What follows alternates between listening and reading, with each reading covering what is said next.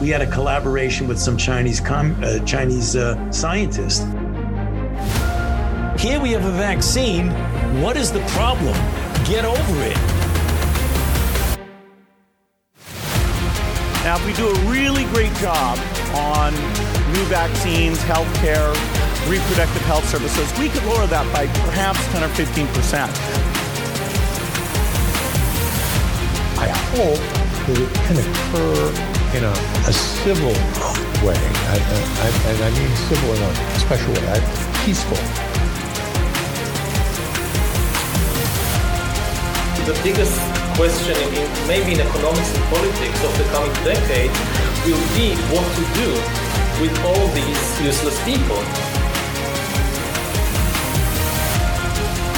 I just see the need for such a dialogue, and I see the need for action. I see the need for a great reset.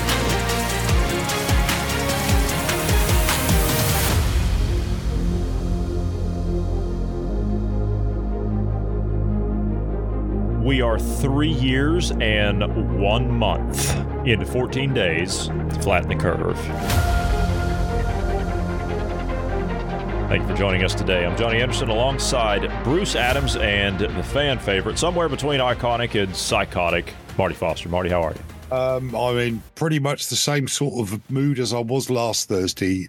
Absolutely nothing has happened to, help me shake off this kind of morbid, lackluster, and generally, there's another word I'm groping for. I'll get it any second now. Ambivalent mood that I'm in. There we go. How about you guys? How are you? Healthy and alive here. I'm doing just fine. Thank you very much. I was seeing to my shoulder before we got started, and it feels much better. A lot of relief on that. And I spent some time today. It's been a while. I spent some time today in a Himalayan salt sauna, which was interesting. It was about 90 degrees Celsius, so it was pretty warm in there. But I spent about 15 minutes in there, and boy, did I feel good after I came out of there. Well, we actually have Himalayan salt, rock salt, in our grinder as table salt. And I don't know why. I didn't buy it, but somebody did. And, I'm not about to have a go at you, Johnny, but for there to be a whole bath full of Himalayan salt, if it is indeed actually from the Himalayas, that's a really long way to transport salt just to lie around in. There's massive salt mines in Poland just over the border. Surely, things that are essentially salt have pretty much the same properties. Just because it's got the word Himalaya in the front of it doesn't mean that it's necessarily any better. And like I say, I'm not having a go, but I'm just stating a fact that I think you may be contributing to global warming by having Himalayan salt baths. Good. That's what I say. Good. I'm glad I'm contributing to that. Anything I can do to help. And to be fair, the walls are lined with the pink salts, the Himalayan pink salt. It's like the, instead of bricks in there, it's like the bricks are made of the salt. So when you're around, so you're constantly irradiated by that, the heat that's trapped in the salt bricks there. And it's really nice.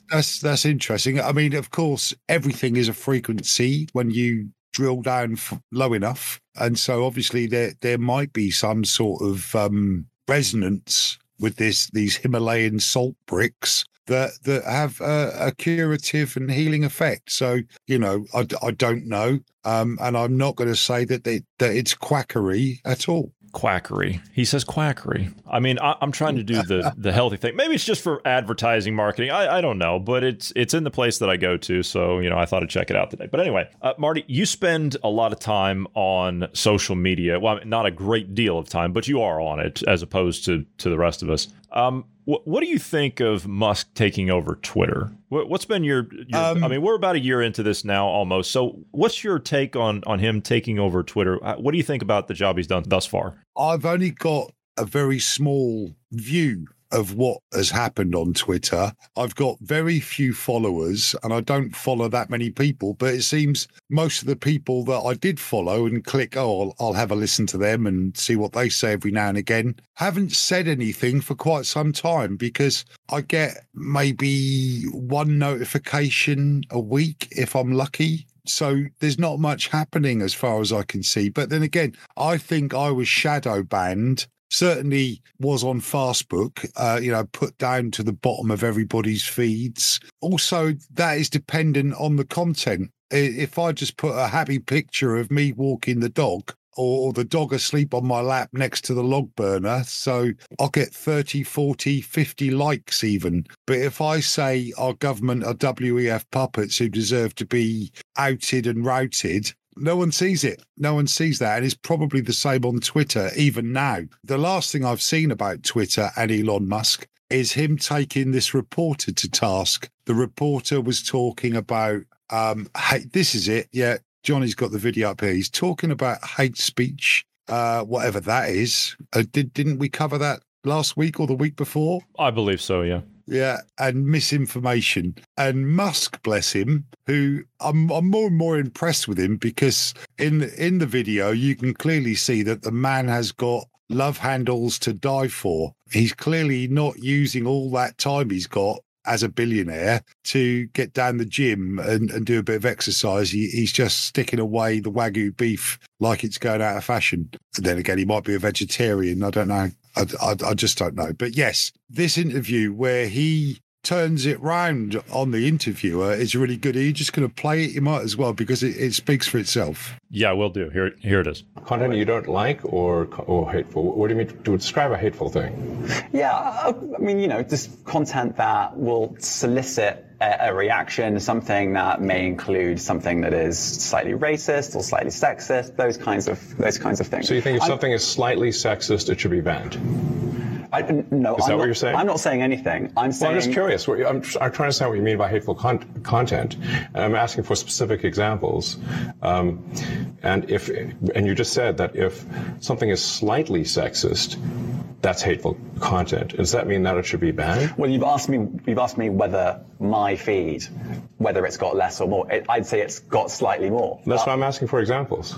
Can you name one example? I honestly don't need. I don't. You can't name a single example. I'll tell you why, because I don't actually use that for you feed anymore because I just don't particularly like it. But you said actually, a lot of people are quite similar. I only look at my following. Hang on a second. You said you've seen more hateful content, but you can't name a single example, not even one. I'm not sure I've used that feed for the last 3 or 4 weeks, and I. Well, then, how did you see the hateful content?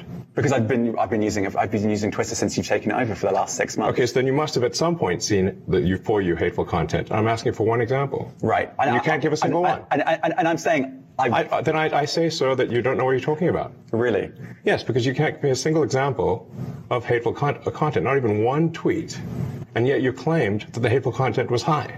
Well, that's a false. No, what I claimed. You just lied. What I claimed was there are many organisations that say that kind of information is on the rise. Now, whether it has on my feed or not, I mean, right? And literally you can look at something like the Strategic Dialogue Institute in the UK. They will say that. So people will say all sorts of nonsense. I'm literally asking for a single example, and you can't name one. Right, and as I already said, I don't use that feed. But then how would you know that? I don't think this is getting anywhere. You literally said you experienced more hateful content, and then couldn't name a single example. Right, and as I said, that's absurd. I haven't actually looked at that feed. Then how would you know this hateful content? Because I'm saying that's what I saw a few weeks ago. I can't give you an exact example. Let's move on. We only have a certain amount of time. Something tells me that didn't make the final cut of the interview that was going to be aired on BBC. It didn't. The thing is, as a man, I see female comedians, which are more and more prevalent, and some of them are quite funny. There's one you guys have on that point. There's one you guys have. I can't think. I don't know what her last name is. Her name's Rasheen something. She's a blonde lady. She's Rasheen Connerty. That one. She's funny. She's hilarious. But her style of comedy isn't man-hating, whereas an awful lot of the LGBTQ comedians is out-and-out man-hating. And their content is put all over Twitter. It's put all over Fastbook. It's put into little clips on TikTok, all those kind of things. And I just press the X at the top so I don't see that kind of thing anymore, or less of it. But it still seems to pop up. I think the moderators go, oh, he's got a problem with lesbian and feminist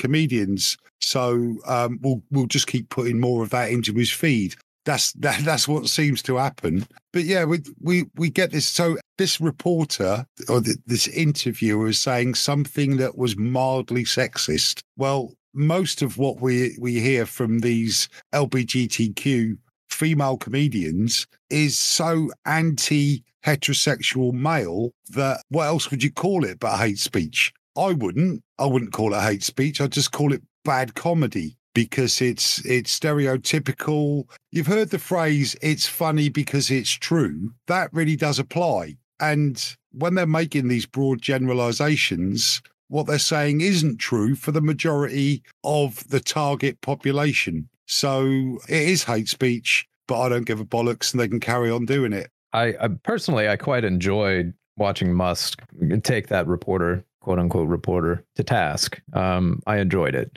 That's the kind of rhetoric I want to see. Really, anybody that's out there that's supposedly middle of the road like Musk or supposedly on the right here in the States. That's what I wish they would do. Just ask a question. Just ask them. Give me an example of what you're talking about, you know, or show me the data on what you're talking about, or, you know, something on those lines, because that's the exact response that you'll get. Well, I don't. Somebody else said it. It wasn't me. Somebody else said it. You know, it's third party hearsay a lot of the time that he was basing his questions on. Musk, in another part of that interview, also says, what about the BBC? OK, whataboutery isn't necessarily a really good way of proving a point. But in this particular case, it was good because it's what about the misinformation that the BBC put across about COVID, about the effectiveness of the jabs, about the level of fear, about mask wearing. And the guy in the opposite chair suddenly realized,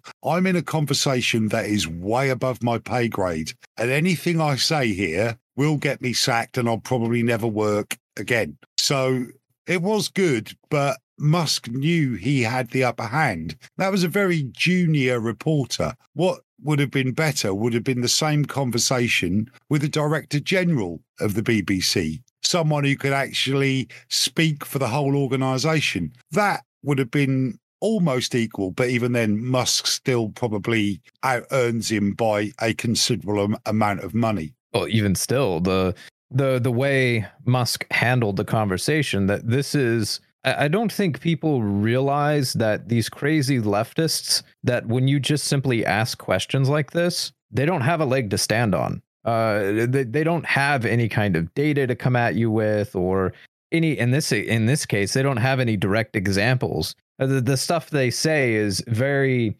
subjective. It's like, oh, well, you know, it's hate speech. It's a dog whistle, whichever way you look at it. Mm-hmm. Yeah.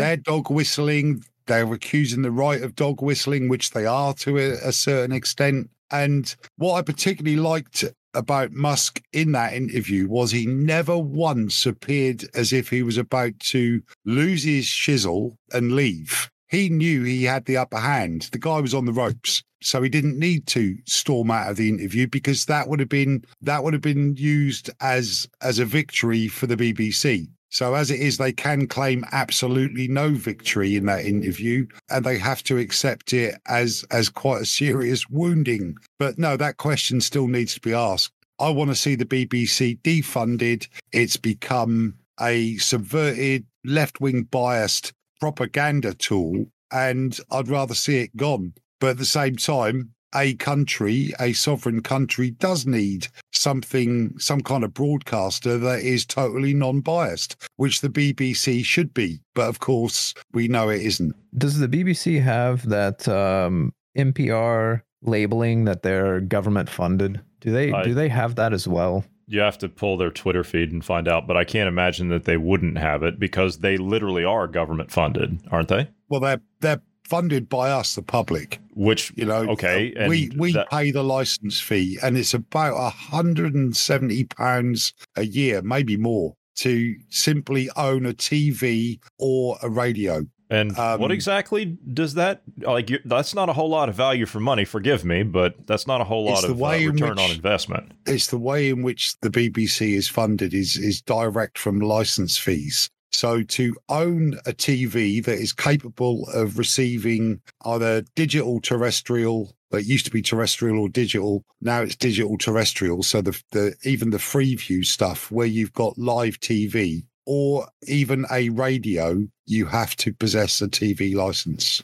I see. Well, I did know about that to an extent, but and I think it was either you or somebody else from the UK. You were telling me that, or one of you were telling me that they keep raising the price of the license. It used to be substantially cheaper, and now it's gotten up to that level. So I think in the last 15 years, it's nearly doubled. Yeah, and it's gotten progressively worse. You know, it's down. It's now to the point where it's, as you say, it's subverted and it just, it's nothing but a propaganda outlet. And that's not saying that the U.S. media is any better. I would argue they're a whole hell of a lot worse. But I can't. Well, I can't watch the whole thing about the BBC is because it is purely funded by license fees. There is no advertising, whereas the American media and our independent television stations here in the UK are funded through advertising. And so therefore, you've got the big corporate message all the time. So there is as much of a propaganda tool as anything else, because you're getting that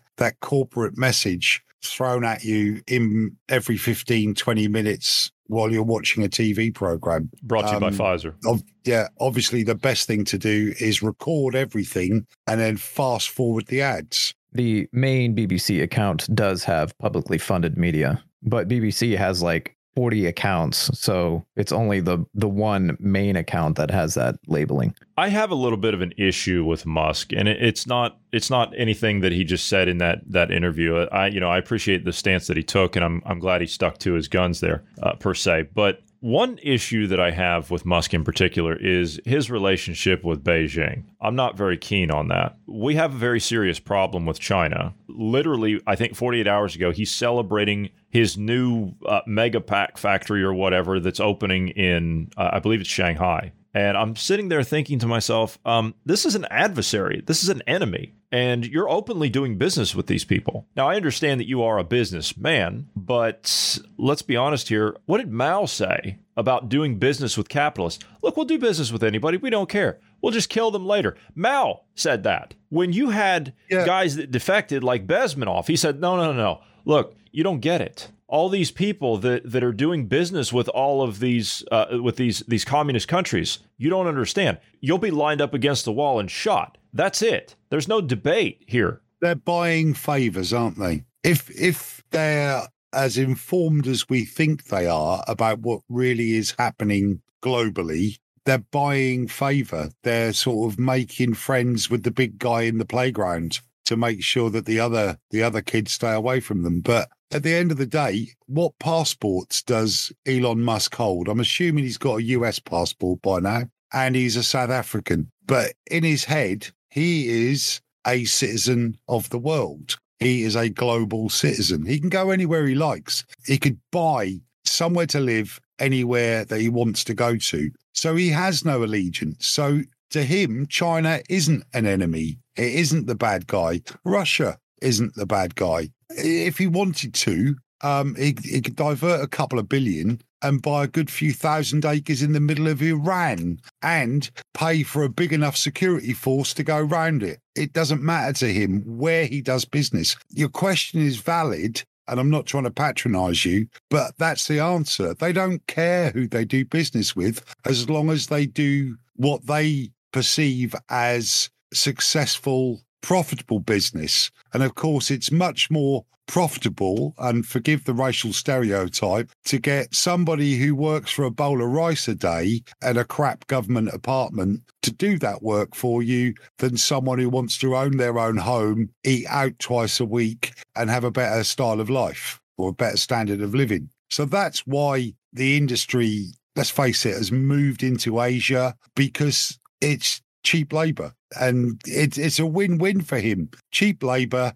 and he gets to be friends with the big kid in the playground. That's actually one of the reasons that we here in the United States don't see Republicans pushing harder for border security, because it's cheap labor that comes across for their businesses. In terms of Musk, now, I can't say this is true or, you know, this is his position. This is his verbal position. And I'm kind of kind of assuming based on what his announced goals are. He supposedly is pro-human. And he supposedly thinks that humanity is on a destructive course with AI and pollution. So he's trying to get to Mars. So if your goal is to get to Mars as quickly as possible, you're going to use any manufacturing means that you have available to you. So China already has a pretty big, where else are you going to go in the world for manufacturing? That's basically what it boils down to. Are you going to build a warehouse or a facility, a factory here in the United States, which you're not even sure you can employ enough people to do it because other jobs around here are having difficulties. We're finding difficulties filling many jobs. So I'm not trying to defend the guy. I'm just trying to say I'm agreeing with you, Marty, but from a slightly different angle. If his goal is truly to get to Mars to try to save the human race from a possible catastrophe, then I can understand his logic in saying we're going to the China or India or wherever that has manufacturing capabilities already in place and just buy up a warehouse that's already built, or a factory that's already built, and use the mechanisms already there. Well, from my perspective, you may be absolutely right, but we have to be careful because just as with COVID, where the cure is actually worse than the disease, the only way human beings will ever colonize Mars, in my opinion, is with a global government, because all of those resources have to be pooled. All of that skill, ability, know-how has to be pooled and put together in order to get enough hardware up to Mars so that a colony is possible. So for him to achieve his aim to save, air quotes, mankind, they'll wind up destroying mankind, or very many of us that are alive and our lines and our identity as humans. You know, we are all about this identity and gender politics. With all the changes that they're going to need to make to people genetically in order for them to have a chance on Mars, the human race won't exist. We will, like Noah Harari says, this is probably the last,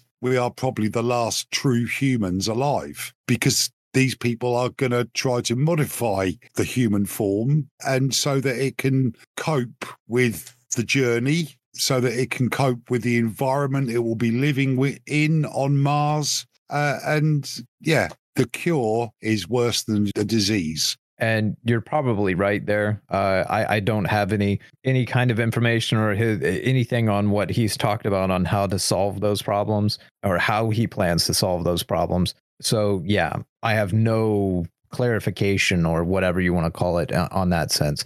I'm very much concerned about those things as well. When he's pushing Neuralink and trying to further the transhumanist agenda in that sense, you know, that's transhumanism. And then the whole idea of gene altering them. Supposedly that's not his stance. Supposedly that's kind of the vibe, but he's never come out plainly and said those things. So I could see, as far as manipulating humans, yeah, he's definitely doing that. Look at Neuralink. But as far as getting the hardware to Mars, theoretically, there's ways to go about doing that without having we don't even have to take a bunch of resources from the planet. Theoretically, you could get a lot of the resource either from there or on the way. There's plenty of way. Well, not really on the way. It's kind of having to go out of the way a little bit, but there's plenty of other means of getting, you know, ores and those kind of things, but then you have to process them. And there's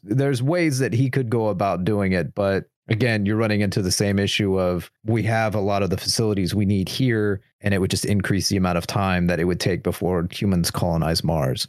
We're seeing China, they're pushing towards it. They're pushing for it. NASA is pushing towards trying to get back to the moon. They're talking about potentially doing a colony on the moon. So yeah, I do have something on that really quickly. China, Bruce, you're going to love this. China has asked Venezuela to take part in their moon expedition. I'm sure they are. I see Venezuela as someone sitting on the side of the road saying, "We'll work for food," with a sign in hand. That's kind of how I see it. And China's going to say, "Yeah, you want to help us do this? We'll feed you, we'll house you," those kind of things. May not be the best conditions, but it's probably better than what their conditions are currently. So, yeah, I don't see many Venezuelans turning down that offer. Well, they're the poorest country in the world at the moment, aren't they? More or less, much. At least at the very least in all of South America. And you cannot chalk that up to anything other than the form of government that they have, because they have more natural resources per capita than any other nation on earth. But they've got all these natural resources and they've had bad government for such a long time because they've been interfered with. They haven't been able to deal with their own politics. There's always been that influence, usually from the US, I have to say, sticking its nose in, but also from the East. It's primarily, since the late 60s, it's been primarily from the Russians. Well, yeah, because they've got, you know, people standing on a socialist stroke communist standpoint to be elected. And because the people are poor, that's what they think. That's what they've been engineered to think is the best outcome. But with the US's complete abhorrence of communism, then there have been, you know, black ops and all kinds of things to undermine whichever communist Venezuela has put into power. Yeah, that's true. Unfortunately, we have our own problems of that ideological infestation to deal with. And speaking of that, let's talk about China. Bruce and I have been talking about China and their possible moves in the Pacific. And you being a career Navy man, I thought that you would like to weigh in on some of this geopolitical strategy. I just so happen to have with me a visual aid, because I know you like visuals of... Like, a very visual person. Yes, you're a very visual person, yes. This is what it looked like around the island nation, yes, I said it, of Taiwan when China were conducting their drills, their military drills. That's all they were doing. They were just practicing is all they were doing. But to me, when I see that, that looks like a blockade, at least a run-up to one. And of course, they say that they're going to be closing the airspace north of Taiwan in 72 hours. Okay. And they have currently got, these are the ships that are still there after the war games have been completed, shall we say. Yeah, but look at the proximity to mainland China. That gap in between mainland China and Taiwan is how far? Looking at that, I'm guessing it's only about 150 to 200 miles. Something along those lines, yeah. Yeah. So every country in the world has got its own territorial waters apart from where they border another country, and then those are international waters. China, you know, just to be fair and play devil's advocate, have got a 200-mile exclusion zone around their own coastline, which encroaches right onto Taiwan. And Taiwan is still known as the Republic of China, isn't it? Yes. However, they are, quote, an independent nation, but they are not recognized by the UN because of China. And one of our mutual lunatic communists that I've had the misfortune to be engaging with on Fastbook over the last few days, he informs me, and you can correct me if I'm wrong, that Taiwan is doing the majority of its trade with China. As far as I know, that is true, yeah. As far as I know. So is it in China's interest to stop that? Or does China think, and again, this is just asking for a guess from you, does China think that it can just take over Taiwan and keep things going exactly as it was? So that means... you know, a coup and a takeover without a shot being fired, because you start throwing missiles around, you start damaging infrastructure. I don't think that it would go that direction. And you know, we can discuss this because I'd like to hear your take on it. First of all, if it's your territory, why do you trade with it? Why do you call it trade? It's just a simple question. Why is that? But apart from that, I don't believe that they will attack it. I don't think that they will, because, as you say, you're going to damage that critical infrastructure, and they need that critical infrastructure that's on Taiwan. So they can't damage any of that. I'm talking mainly about the microchips. They need those. But as far as anything else, I'm assuming that they're going to blockade it. That's really all they have to do here. It's funny how these things pan out, because I was thinking earlier on about military exercises, and the ones that I've been involved with on land when I was a soldier before I joined the Navy, they start off with an advance to contact. There's then a shorter part of the exercise, which is where you win the battle, followed by a defensive phase. And what they're doing here is they've done their advance to contact. They don't need to win the battle. All they need to do now is put that defensive phase up, as you say, a blockade to stop anybody else that's trading with Taiwan from getting to it, which suddenly makes everything that Taiwan produces, the only route out of Taiwan is through the CCP. Now comes the next question, right? Because we've been kind of the opinion that we were expecting China and Russia to go to the U.S. around 2035. Well, whatever's happened behind the scenes, it has now forced them to move. And I'm assuming, just based on my own analysis, and I'm taking into account events that are leading up to this in the U.S., political events that would cause this to happen. Either way, and we've extrapolated out like 2 or 3 different scenarios as it relates to the political situation. Any way that we look at this, we're pretty sure that China has to move between now and 2027. That's our best guess to kind of circumvent any kind of rebuilding. But I can already tell that you probably disagree with that, but go ahead. It's not that I disagree, because I don't know. I haven't read the same things as you've read, but the very concept of Russia and China moving into Western countries, basically an attack on NATO, doesn't make sense historically or militarily. And I'll tell you why.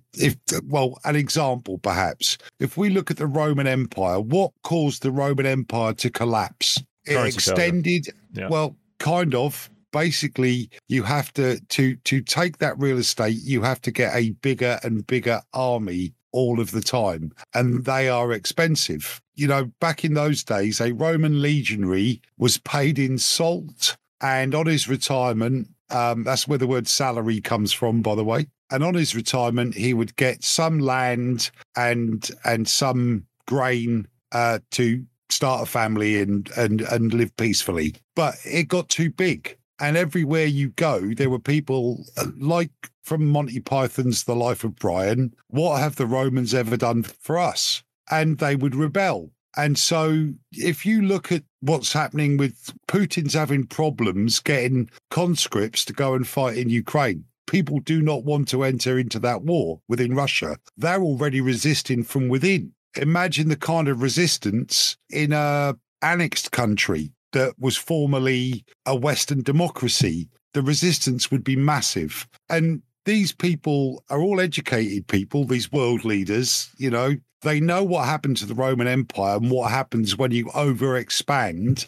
So I don't think it's going to be a military action. I think what's happening is closer to what we've spoken about before, which is where basically a load of sleeper cells are now becoming more obvious that they've already taken over the government, and the people think they're still in the good old US of A or in Blighty and being ruled by people that they voted in, but they're not. They're being ruled by people they were given to vote for who are already subverted. So I think the concept of a broader military action doesn't make sense from a historical perspective. And if you're going to take real estate, you want to be able to keep it. So you need to have enough troops to do that. And in order to do that, with constant rebellions everywhere, it's nigh on impossible. So that's my take on it anyway. And you did ask. No, I did ask for your considered and informed opinion that I'm welcome to, and everybody else is welcome to, and I'm glad that you gave it. It's been from the start you've said that, so that is true. No, I agree with your assessment there. I do disagree with one little aspect of it though, where you say that you're going to have a monumental amount of resistance in the countries that they take, and let me explain. Mainly, I'm speaking on America here.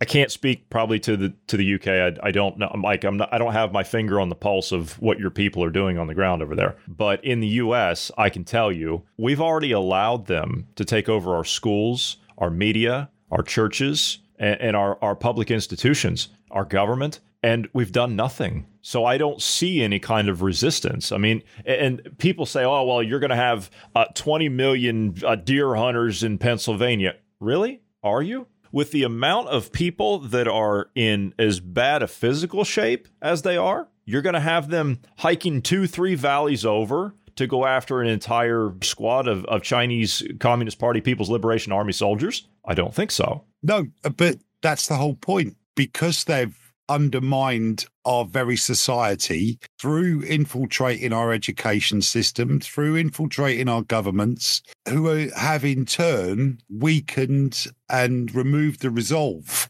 of the people. They don't need to make a massive military coup. They can get whatever they want just by the back channels, calling up whoever is pretending to be the American president or the British prime minister at the given time and saying, we need this, make it fucking happen.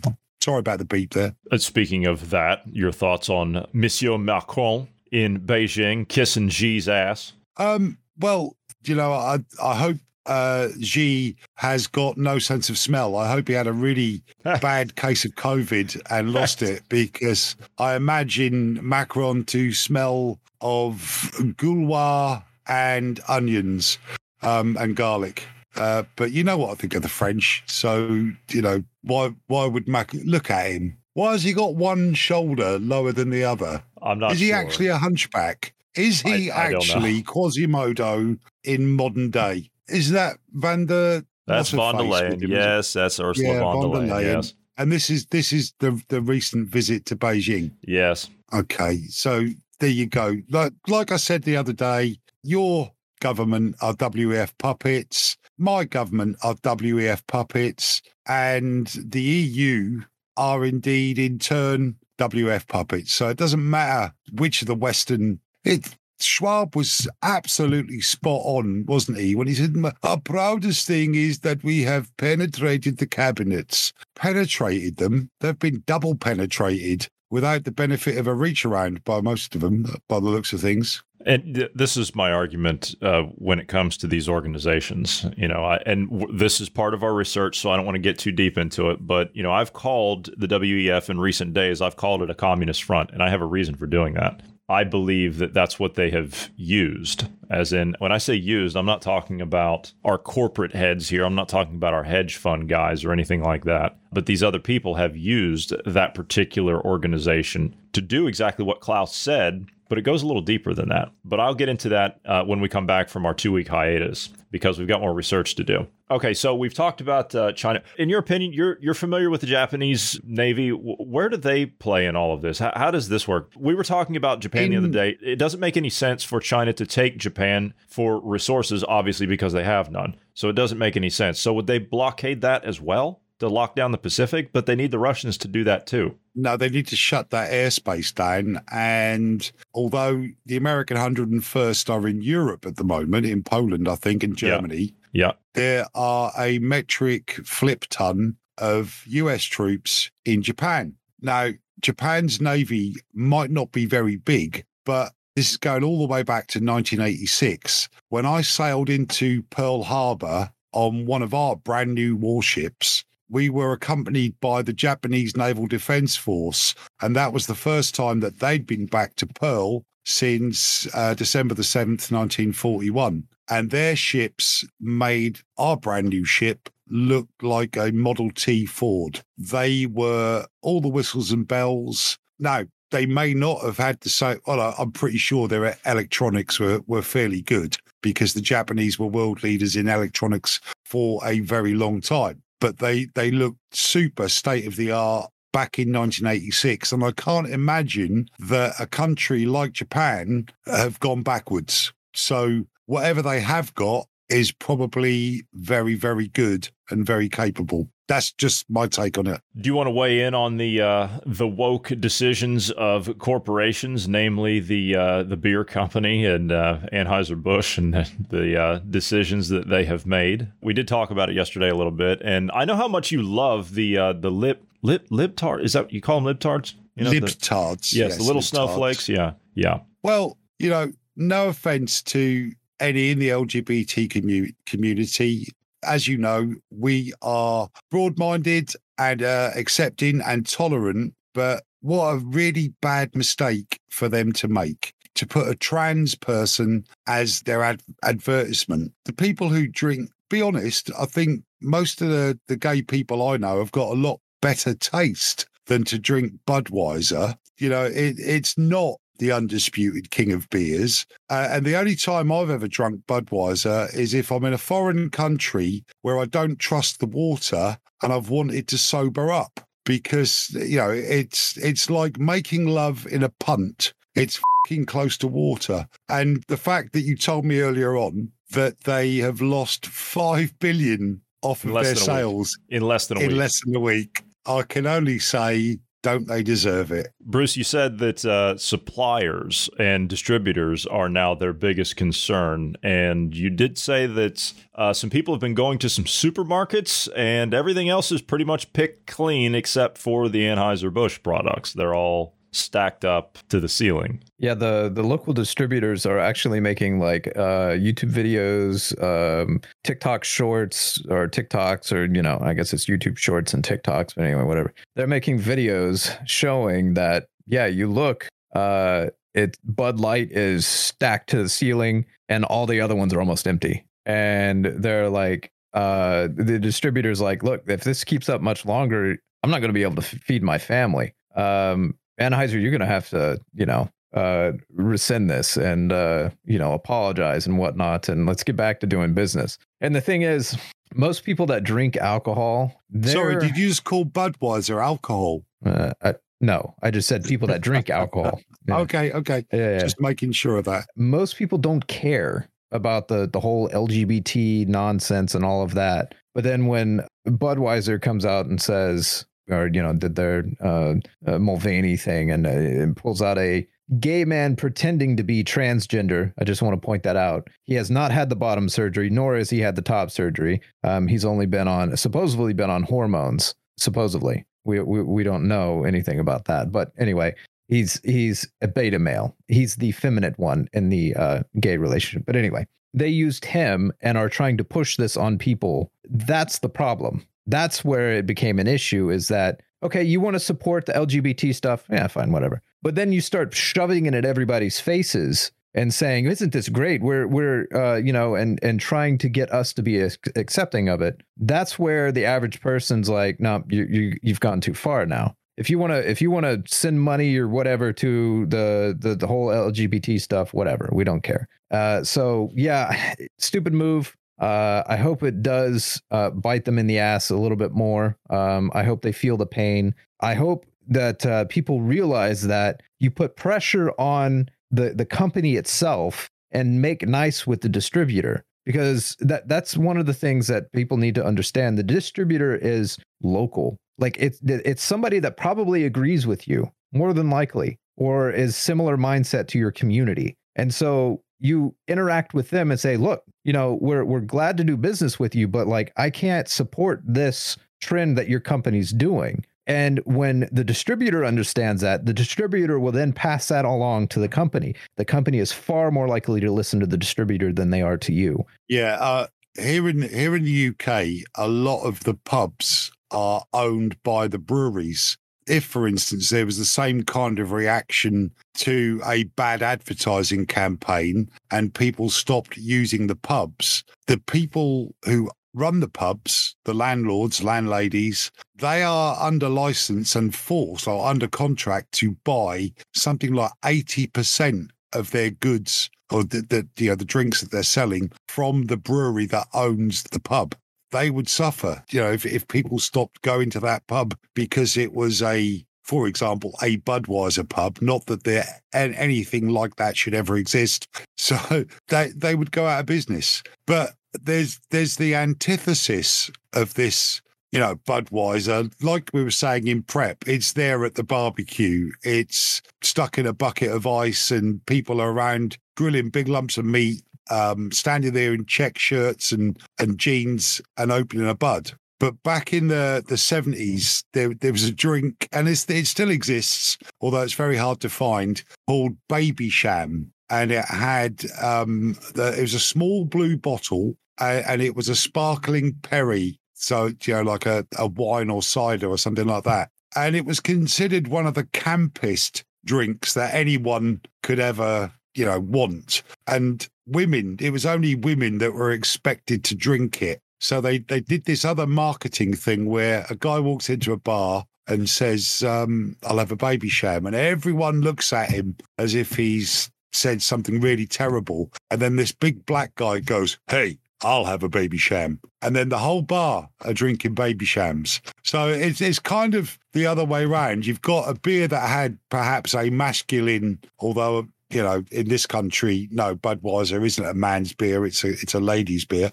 And they flipped it back in the 70s. So perhaps that's what they're trying to do now. Perhaps yeah, but that doesn't play. That doesn't play when you look at just from the advertising standpoint, and you look at the culture of American sports. And I'm not talking about just like baseball or rounders, as you call it, or whatever. I'm not talking about just that. I don't know if they advertise alcohol at NBA games. I don't know. I don't watch any of that stuff. But I know for many years, they have been a big sponsor of the NFL. They've been a massive sponsor for the NFL. And they've been a big sponsor for NASCAR.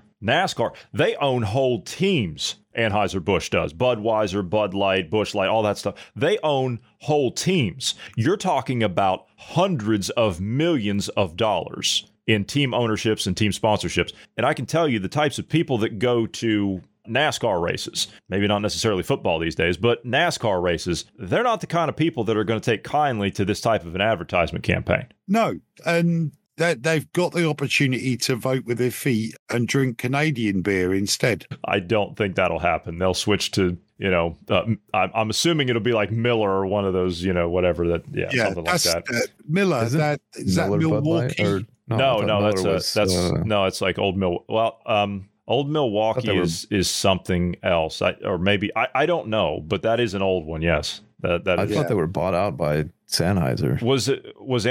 Did Anheuser-Busch buy out Miller Lite or the Miller Company? The Miller Brewing Company is who it used to be. Yeah, it used to be that. Let's see. I'm pretty sure Miller is now Miller Lite at least. Maybe it's not. If it's AB InBev, that's what their corporate thing is now. Like that's the parent company. That's Anheuser-Busch. Miller Lite is 4.2% ABV. Oh, wait. That's AB InBev. AB InBev. So they own 4.2% of it. Miller Lite. Well, they say it competes with Anheuser-Busch, but I thought they had bought them out or something. But what about Coors? Anyway. Is that a Canadian one? Or is that's Molson, Canadian, yeah. That's, you know, all the guys, you know, round a hot racetrack. And NASCAR is just round an oval racetrack, isn't it? There's no. They do a couple of like circuit races per year, yeah. Yeah, but it's not like a proper F1 track. I'm not into motorsport, by the way. No, but it's not. It is NASCAR a circle. NASCAR is just round in a circle, yes. Basically. Yes, it is. It is the largest spectator sport in the world. Well, how many Americans are there? 320 million. 330, not counting illegals. Yeah. Okay, so you know you got a captive audience. Same with your World Series of Rounders. How can you call it a World Series? That's where the teams are. Yes, but that's because the players come from all over the world to play in the American Baseball League. Okay, they recruit. They have recruiting schools in all the major countries around the world that play baseball, including the UK. I've never played a game of baseball, but I have played softball, which is kind of the same thing, but with a bigger ball. Yeah.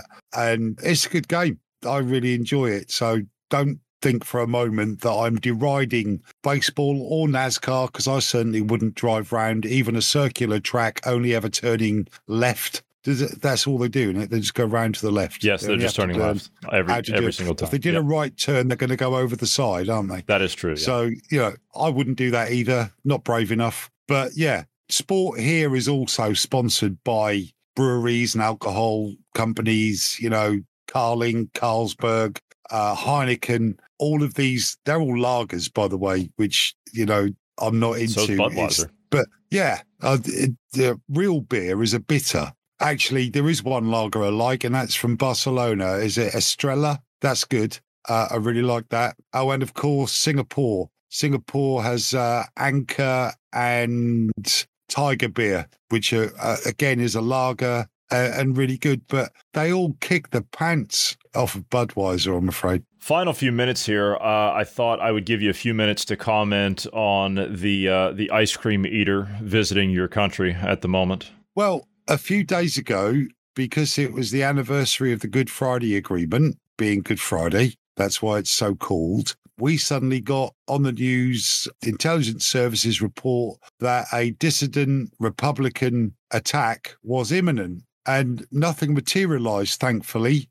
Like they say in the intelligence services, you know, we have to get lucky all the time. They only have to get lucky once, and nothing actually happened. And then Joe, oh, I've wet my pants, please may I have another ice cream, Biden rocks up, and supposedly it's big news, but it's all over our news. No, nothing else but him is in the news, but it's just a distraction again. What's he hoping to achieve? Nothing. I imagine he's just gone there. He's taken his son, hasn't he?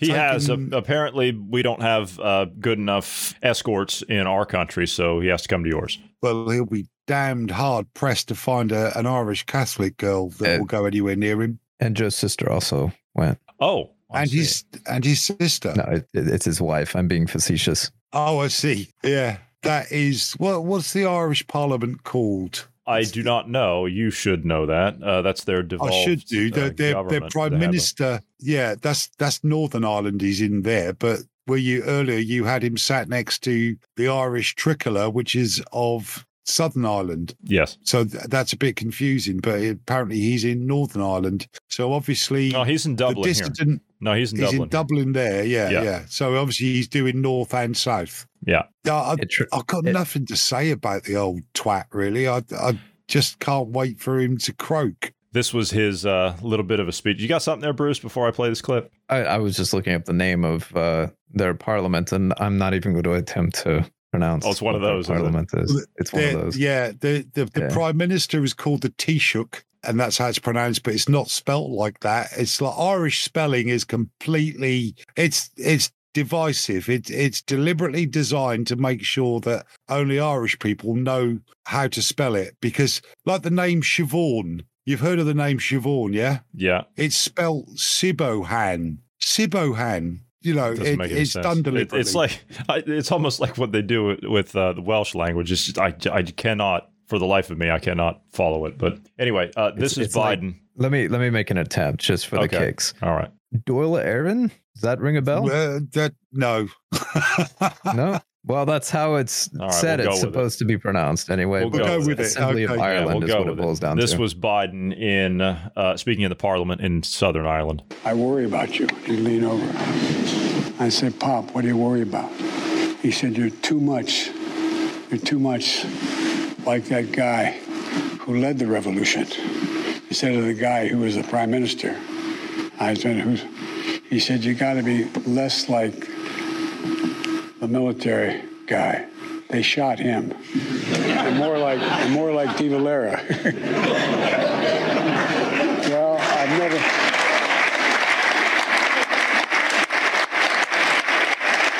Got to be less like the military guy. You heard him. Yeah, they shot him. Yeah, they did. He has no clue, does he? I'm sorry. I know you two and many other people from the United States of America do have an idea of what's happening and has happened around the rest of the world. Even though I think 70% of you still haven't got passports. It's a big country. There's plenty of other places to go. But, you know, if you watch the news, read a history book. Yeah. Johnny has a passport. What's that? A hammer and sickle on the front of that. Anyway, how dare you? How dare you? No, that's me right there. This is US of A. That's me. You can clearly see that's me. Yes. Yeah, that's me. Yeah, that is you. That is you. But Biden hasn't got a clue about the history from the Easter uprising in 1916 back to the potato blight, back to the way in which, and I'll say it because it's true, that mainland Britain persecuted the Irish. It definitely happened. But we got past that, but then we've had the uprising and everything else since. Again, it was political agitators using religion as an excuse. And then it turned into organised crime. He's got no concept of that. So he'll come out and say something as innocuous. Sorry, not innocuous. It's not innocuous. It's worse. It's inane. That's what that was. That was inane gibberish. And that man's in charge of your country and in charge of the nuclear triggers. Yeah, unfortunately. All right, my friend, it has been absolutely fantastic having you on, and we really appreciate your considered and informed opinion. We will still be back with you next week, even though we're going to be on hiatus. We're going to be taking a 2-week break for those that are unaware who are just now tuning into us for the end of the week. We will be back in full force the first week of May. However, we will still be making 3 podcasts in the coming 2 weeks. So we will be on with you next week, Marty. That will be our next appearance. And then we will be back on the following Tuesday and then again with you on the following Friday. So we will still have you on for your considered and informed opinion. We didn't want to take your days away from you. That's very kind of you. And I'll try and be more interesting next time. But I don't guarantee that I'll agree with everything you say. That's perfectly fine, because we don't want to be very myopic around here. We want to stay objective. And so I hope that you disagree with me, and I hope that I disagree with you. But at the end, we can still walk away and have a nice cold No, we can't have Budweiser, can we? No, we can't have a Budweiser. No. Well, I don't drink. I'll have a Baby Sham. There you go. There you go. It has been a pleasure. I would like to thank both of you for being here this evening. That will do it for today and for this month, I think. But like I said, we'll be back next week, at the end of next week and the following week after that. Gentlemen, it's been a pleasure. Thank you for being here this evening. Thank you to all of the listeners. God bless everyone. Take care, and we will see you in a week. Good night, all.